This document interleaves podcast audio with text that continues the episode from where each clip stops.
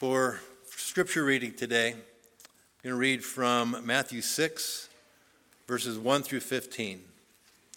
And I'll be reading from the NIV. In Matthew 6, 1 through 15. Be careful not to do your acts of righteousness before men, to be seen by them. If you do, you will have no reward from your Father in heaven. So when you give to the needy, do not announce it with trumpets, as the hypocrites do in the synagogues and on the streets, to be honored by men. I tell you the truth, they have received their reward in full. But when you give to the needy, do not let your left hand know what your right hand is doing, so that your giving may be in secret. Then your Father, who sees what is done in secret, will reward you. And when you pray, do not be like the hypocrites, for they love to pray standing in the synagogues and on the street corners to be seen by men. I tell you the truth, they have received their reward in full. But when you pray, go into your room, close the door, and pray to your Father who is unseen. Then your Father, who sees what is done in secret, will reward you. And when you pray, do not keep on babbling like pagans, for they think they will be heard because of their many words. Do not be like them for your Father knows what you need before you ask Him.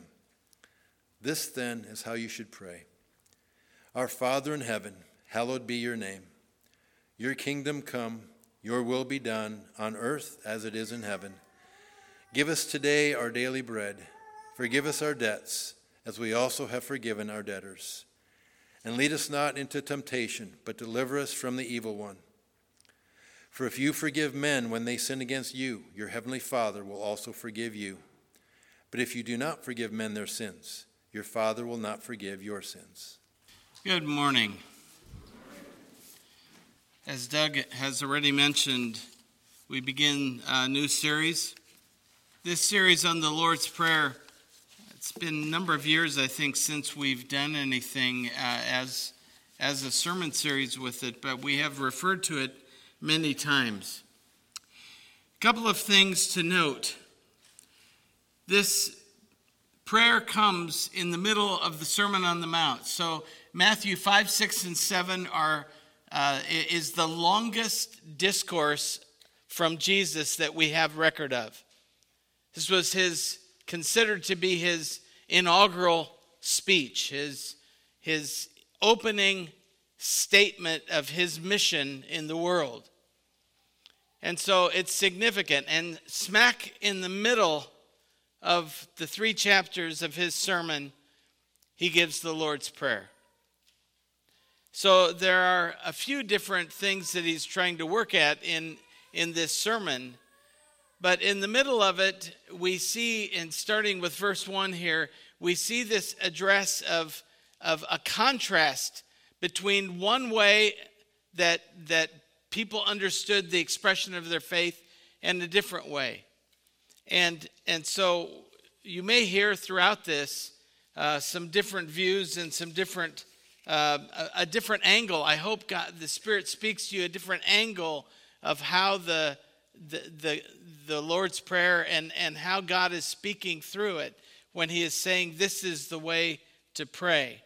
Now, I've been uh, learning about the importance and thinking about reflecting on what it means to have a make a declaration. I don't know if you know have thought about that much. We often think of that when uh, we the Declaration of Independence or the declaration of, of a statement of faith, a declaration of something that that that sets us apart. It it clarifies where we're at. When you declare something, you've just taken a position on something, you declare it.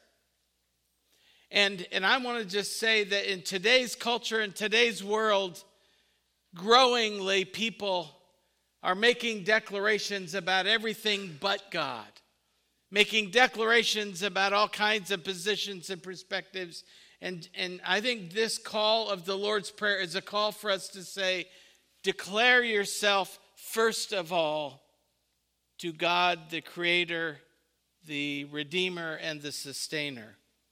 So, declare is a very common word in the Psalms. In fact, uh, it is it expresses itself in praise sometimes in boast, but many, many times it is a proclamation.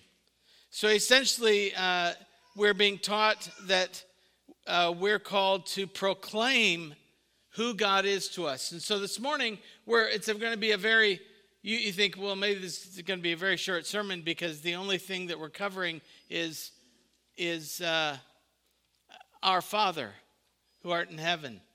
That's it. What, what more can you say about that, right? That's just very simple. Actually, the statement, Our Father, is a declaration. It is a statement about who we are, and we're going to get into that and just unwrap that today.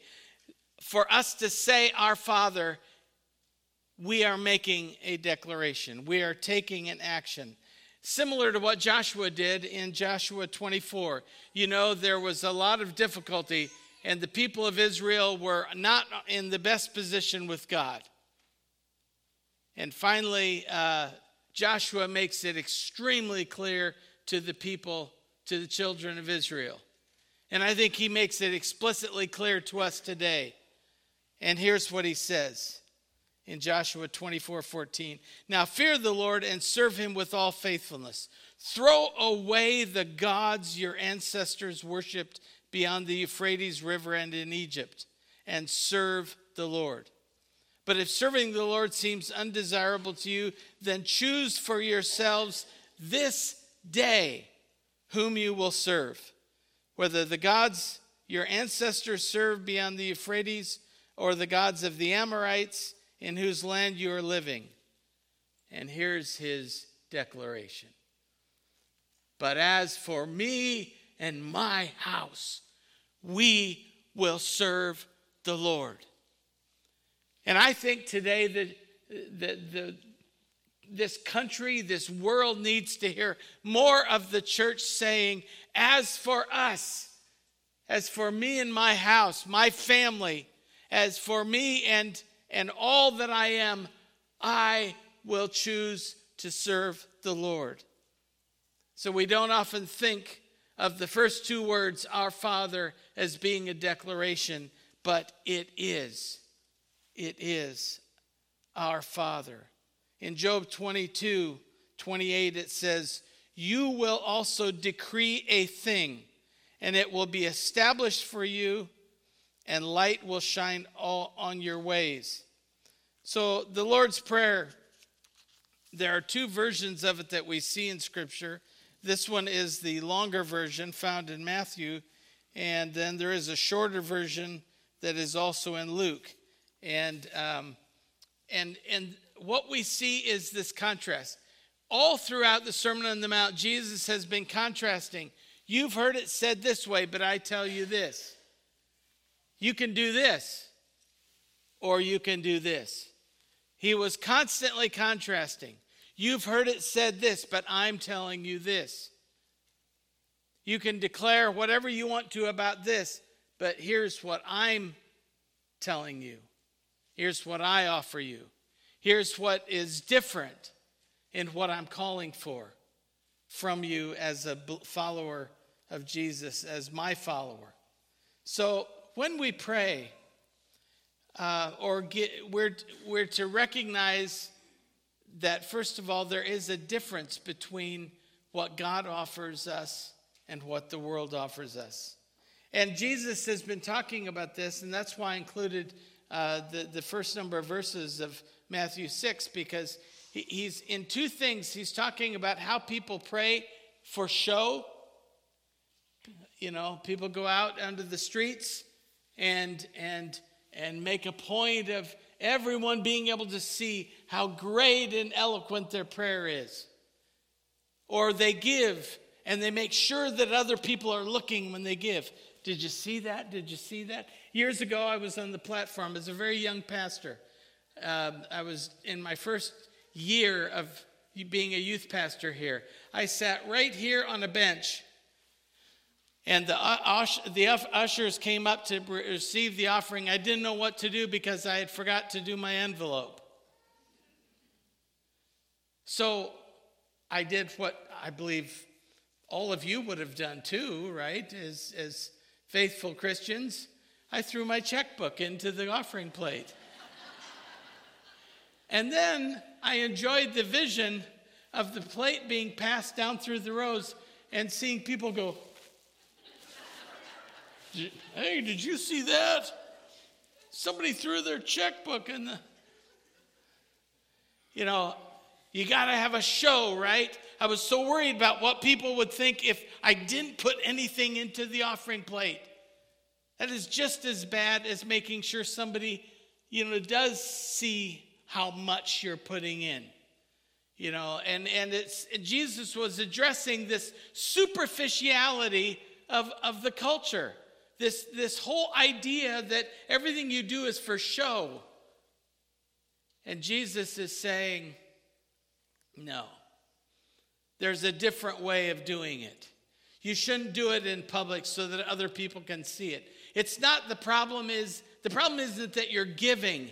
He's not criticizing that. He's saying you're giving for the wrong motives. You're giving in a way that other people can see.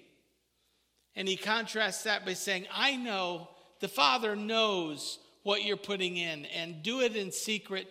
Do it in a way that is honoring God, because if I'm doing it for other people to see, I'm not giving proper honor to God. Now, he talks about that in terms of those two things in terms of their giving and in terms of their praying. And so when he comes to the Lord's Prayer, he's basically saying, Look, you don't pray for an earthly, reward. You don't pray for how the public views it and the superficial look of being greatly religious. You don't do it as a professional, lofty prayer. Big mistake. Many people are hesitant to pray because they, they don't know how to pray. And I will guarantee you that by this standard, Jesus is saying you can offer the clumsiest, most awkward, and simple prayer ever. And it is going to be far more powerful in the kingdom of God than any prayer you've ever heard publicly. Believe that. That Jesus is saying, This then is how you should pray. Jesus is offering to us this clarity of what God is really asking for in his people. So, this is an act, it is a declaration. And the first thing is it's an act of, of essentially enlisting, an act of identifying with being part of the kingdom of God. It is an act of, of acknowledging who God is and so uh, when it talks about, you know, the, the, the prayer goes on later to talk about thy kingdom come, thy will be done. Basically, uh, what we're talking about is the prayer is, is designed for us to first of all acknowledge that God, who is in heaven, is the creator and is the one that is in charge. If I don't acknowledge the kingdom of God above the kingdom of this world and to be fulfilled through the kingdom of this world, then I'm going to get caught up into all the trappings, the arguments, all of the things, all of the superficial motives, all of the concerns about how I look and and and and how other people view me and all of that and that takes us into an imprisonment, into a slave and sinful mentality. The kingdom of God. I am identifying with that. James 5:16 says, "The prayer of a person living right with God is something powerful to be reckoned with." Now, why would that be?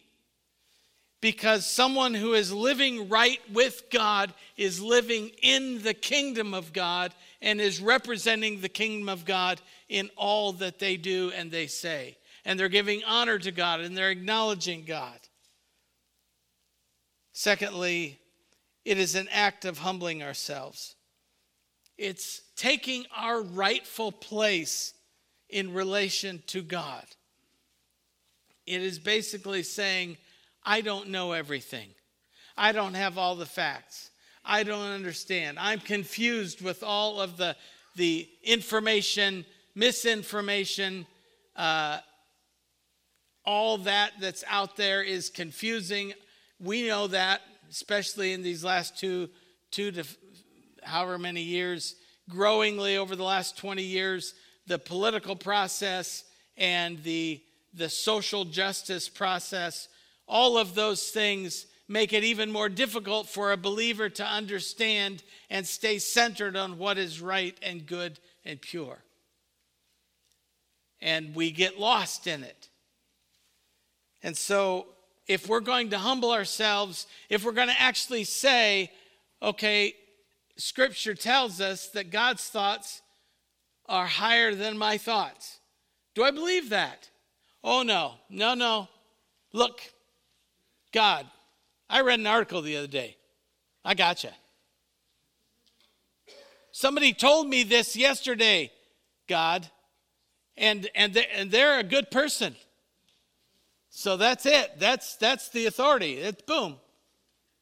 And we get caught up into that. We do. I know we do. We all we we pick and choose and we we figure out and and we don't start by saying, God, I don't have a clue. I don't know, but I trust in you. And so when we say, Our Father who art in heaven, that prayer right there is essentially acknowledging you, God, speak from heaven. You, the Creator, are the authority that guides and directs my life, and I am acknowledging that, that I am humbling myself before the will of God. And it is also an act, it's, it's basically when we humble ourselves before God, we're trusting in God's provision. Philippians 4:19 says, "My God will meet all my needs according to the riches of his glory in Jesus Christ. Isaiah 41:10 I will not fear for God is with me. I will not be dismayed for he is my God. He will strengthen me and help me. He upholds me with his right hand. Do we believe that? That when we pray, we are called to pray. Because remember, Jesus said, He said, This is how you should pray. It wasn't a formula, it wasn't a, a exact, you have to exactly use these words. But these words He chose that He gave as an example were important. I recognize who God is, and I recognize who I am in relation to that and I humble myself before God. It's also, thirdly, an act of honor and respect. 1 Peter 3:15 says, "But in your hearts honor Christ the Lord as holy, always being prepared to make a def- defense to anyone who asks you for the reason for the hope that is in you. Yet do, do it with gentleness and respect. Do it honoring. So we honor Christ when we are supporting him and proclaiming him to other people. And we may do that verbally, we may do it with our actions, but in any case, we do that in a way that is, again, giving honor and respect to God. We have this contrast because we often say, well, you know, we can, we can say to God and express our frustrations to God, and we can. But you'll notice in most of the Psalms of Lament, where, where they just, they're, I mean, the psalmist is very honest in saying, Lord, when will you relent? I'm getting bashed and beaten and whatever. And then in most, most of those laments, at the end, they say, But you, O Lord, are my God. And I submit to you, acknowledge who you are to me. And respect God rather than simply use God as a demand vending machine spiritually that we can just hit the right code buttons and out pops the thing that meets our needs at the given time. Psalm 34, 6 to 9 says, The angel of the Lord encamps around those who fear him, and he delivers them. Taste and see that the Lord is good. Blessed is the one who takes refuge in him. Fear the Lord, you his holy people, for those who fear him lack nothing. That word fear is not being scared and afraid, it is being it is honoring and it is respecting and it is acknowledging again that you are my God and I am your servant. I owe everything to you. Even in Revelation 5:13 at the end of all things it says and I heard every creature in heaven and on earth and under the earth and in the sea and all that is in them saying to him who sits on the throne and to the lamb be blessing and honor and glory and might forever and ever. How much are we honoring God? By centering on who He is and who we are. Honor and respect is called for. And those simple words, our Father, are an acknowledgement of that. Fourth thing that we declare by saying this prayer is that it is an act of identifying ourselves as God's people. It is an act of community. Notice he didn't say, My Father who art in heaven. Why our? Why make that plural? Except that it was intended that all of God's people together raise up the name of God, give that honor and respect, identify God's kingdom, that it is, it is us together as a community of believers that we're called to acknowledge God as a member of the faith. In Genesis 1:27 it says, "So God created man in his own image, and in the image of God, He created him. Male and female, He created them.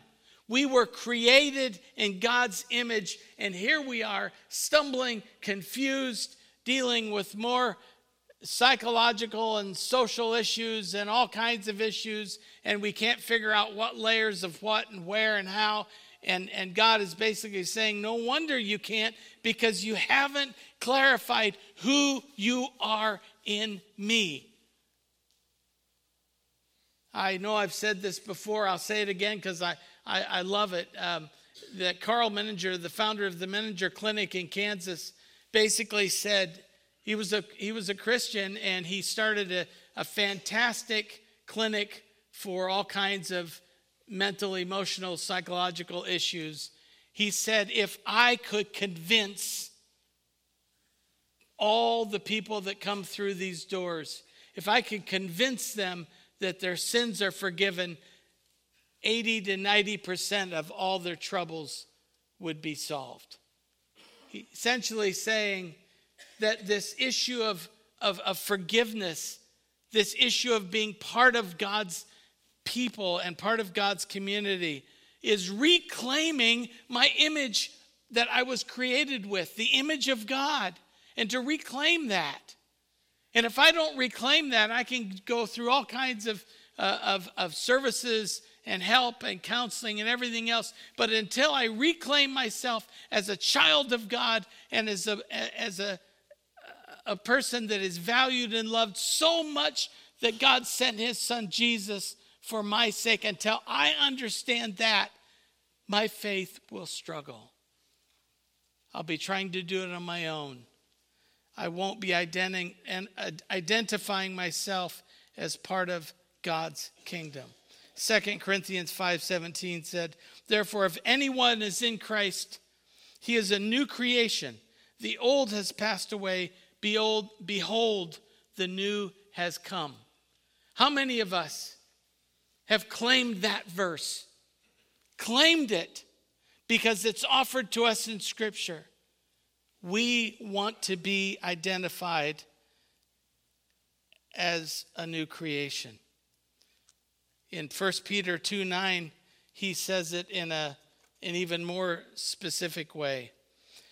But you are a chosen race, a royal priesthood, a holy nation, a people for his own possession, that you may proclaim the excellencies of him who called you out of darkness into his marvelous light. You are a chosen race, a royal priesthood, a holy nation. You are redefined. We are redefined by declaring who God is to us and by declaring in no uncertain terms that we are a child of God. That's a declaration that is all there in saying, Our Father who created me and redeemed me and sustains me. Our Father, I am your child. I was created in your image. Galatians 2:20 says, I have been crucified with Christ. I no longer live, uh, it is no longer I who live, but Christ lives in me. And the life I now live in the flesh, I live by faith in the Son of God, who loved me and gave himself for me. Now, we're not glorifying ourselves, but we're not condemning that which God sent his Son to die for. And we're called to take that act of declaring our identity in Christ. Fifth, an act of declaring our mission. Deuteronomy 31 6 says, I am strong and courageous. I will not be afraid for, of anyone, for the Lord my God goes with me, and he will not fail me or forsake me. When we are identifying God as our Father, who speaks of the authority of heaven and the kingdom of God, when God declares something in my life, it will be enough for me. It, he will give me courage, and He's promised His presence, He's promised His power, He's promised His peace. The, the, the whole work of the Holy Spirit in our lives clearly gives us a mission to share that with other people. So we should be in prayer to our Father in a way that we accept that calling to declare not only our salvation, our identity, our community, our belief in Christ, we're called to declare it to other people. If you have asked Christ to be your personal Savior and Lord, then God is your Father. And with God as our Heavenly Father, we desire to have a healthy relationship with Him. And as our Father, we long for and cherish those times all through life where God's presence is there and it's sufficient for us. Our Heavenly Father, God longs for those times just as we long for peace, long for joy, and long for a sense of purpose in life. And so we should pray to our Father, our Father who art in heaven. And we should acknowledge that while he was contrasting all of the great and lofty professional prayers, I will still go back to my grandpa. I love to hear him pray. And he would pray at dinner time or for holidays when we were over, and my dad would quite most of the time would turn to invite him to have a prayer. And the thing that struck me about it, it was not religious. It was not an eloquent and crafted prayer. It was just so honest and just rolled off as if it came from within him in a deeply personal way. That's what God desires. He also desires for us to call upon Him as our Father, as a way of saying He wants an intimacy with us. And let me tell you, we're in a world where a lot of people are hurting and dying without that sense of God's peace. And that should motivate us to make a decision to choose this day whom we will serve and declare, Our Father who art in heaven, and, and stop there and repeat that over and over again till we begin to believe in what He means when we say that and when we pray that. There was a little boy standing on the banks of the Mississippi River, waving and shouting at a steamboat as it was going by. He was beckoning the steamboat to come to the shore. And there was another person, a stranger, that was there. And he said, Oh, come on, he said, that's, that's foolish, young man. The boat will never come ashore for you. The captain is too busy to notice your waving and shouting. And then the boat turned and headed for the shore. The little boy grinned and said to the stranger, The captain's my daddy. The captain of the universe is our Abba Father. He pays attention to our petitions because he loves us. The first words of, of this prayer encourage us to call him Father. He is the Lord of the universe as well as the one who loves us so much that he sent his son for us.